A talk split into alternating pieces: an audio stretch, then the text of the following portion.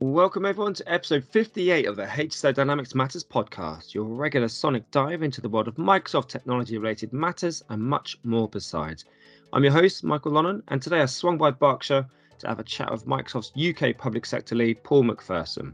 With data coming up as the hot topic in the recent Socitm Presidents Conference, I wanted to get Paul's thoughts on why it remains so relevant and what public sector organisations are doing to harness it, or why they're not. So, grab a brew, sit back, relax, and enjoy the show. Tea or coffee? Most definitely coffee, especially before lunch. and how do you have your coffee? Uh, strong black, nothing in it at all. Do you have too much? Do you think, or do you, you have you found the balance? I try and balance it by after lunch. Then it's uh, it's green tea, but it's only always coffee as a preference. Very healthy, good lad. Facebook or Twitter? Uh, neither. despite having worked for many years in and around the internet, then uh, you won't find me on either. But uh, I've got my wife to run that department of the household and my children. Oh, very good. You've outsourced it. I like it. Android or iOS? iOS every day. Yeah. Data or insight? Insight comes from data, so you've got to you've got to begin with the data to to generate the insight. There we go. I tee it up and you you home in on it. Very good. How, you doing, Paul? You well? I am very good, and I'm looking forward to this uh, this roasting day that we're supposed to be having today. So all looks good. Looking out the window right now. Oh yeah, it's like a sweatbox in here. I must say, uh, can't wait to get outside. But listen, let's have a chat about data, and let's have a chat about data in public sector specifically. Now, I was at um, the Socitm Presidents uh, conference earlier this week, Tuesday and Wednesday, and oh, there's so many, so many great sessions, so many great conversations. But you know what keeps coming up time and time again is is data and how important data and the management of data is in enabling uh, local authorities, in particular, to deliver the best services, the right services um, for the citizens. Now, you know, given your experience and background, why is data such a of importance within within public sector?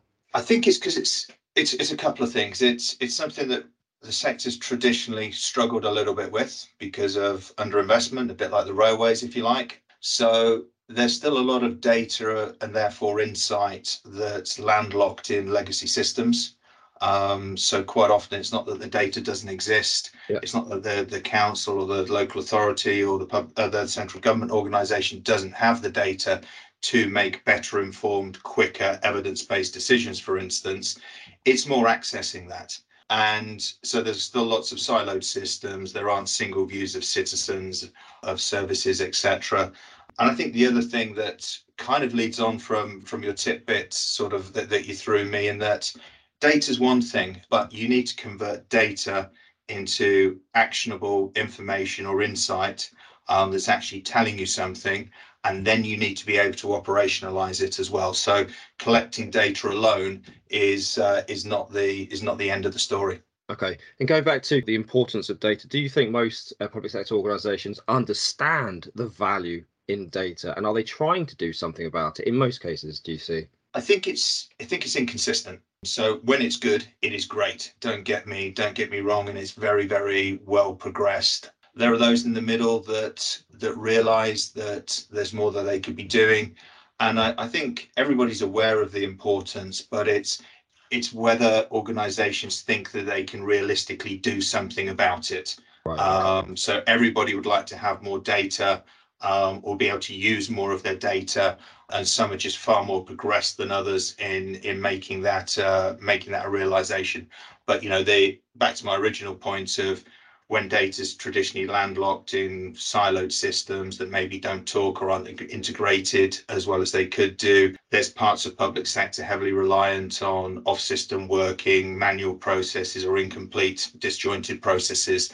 Then, you know, the opportunity to to make available everything that's even exists in an organization is is it can be a very tough ask for organizations. What do you think that uh, challenge is then? Why is it such a tough ask? If, if organizations recognize the value of it and would like to get more value from it, the insight from their data, why is it such a such a task for them? I think some of that comes down to to budgets. Some of that comes down to really understanding what is possible and the steps that you need to take because this isn't something that you can just buy buy overnight and switch on the following week And depending on which angle you tackle it from, it can generally require a major investment. So if you want to digitally transform your organization or be the you know a very forward looking digital council for instance then you know that that needs changes in technology it needs changes in processes it needs changes in ways of working.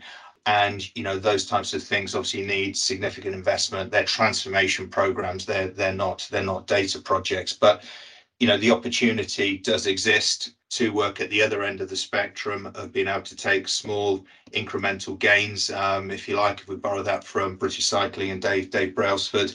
And technology is enabling that in businesses right now and in organizations so it doesn't have to be an all or nothing big bang when I was at the event uh, this week, as I say, uh, there was one council who was talking about how they they embedded sensors, um, AI connected sensors into each of their lampposts. It was sending data into a central system that was dictating when the lights came on or off. It saved them, I think it was a million pounds a year, was it two million pounds a year off of their utility costs just by having this having data being fed backwards and forwards. So it, it's not just about improving data just because it's a nice thing to do actually there's some real practical benefits of doing so in, in, in that instance. Now, how do you think, if, if you had to advise public sector organisation about how they could go about improving data, given it's quite tricky, what might you offer?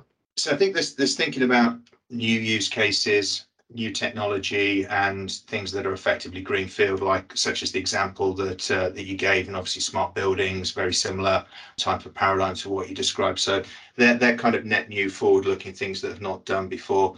I think, especially when we think about sort of councils as well that have lots of directorates, departments, etc., doing you know very uh, delivering a very diverse range of of services, it's probably not to forget that you can take small incremental steps. So you know the advent of low code and the cloud as an enabling technology can enable you to take far more sort of local steps of taking away manual processes, automating those, removing spreadsheets and shared file systems, etc. So data is collected in a far more uniform, clean uh, manner, which enables it to be more, more, usable.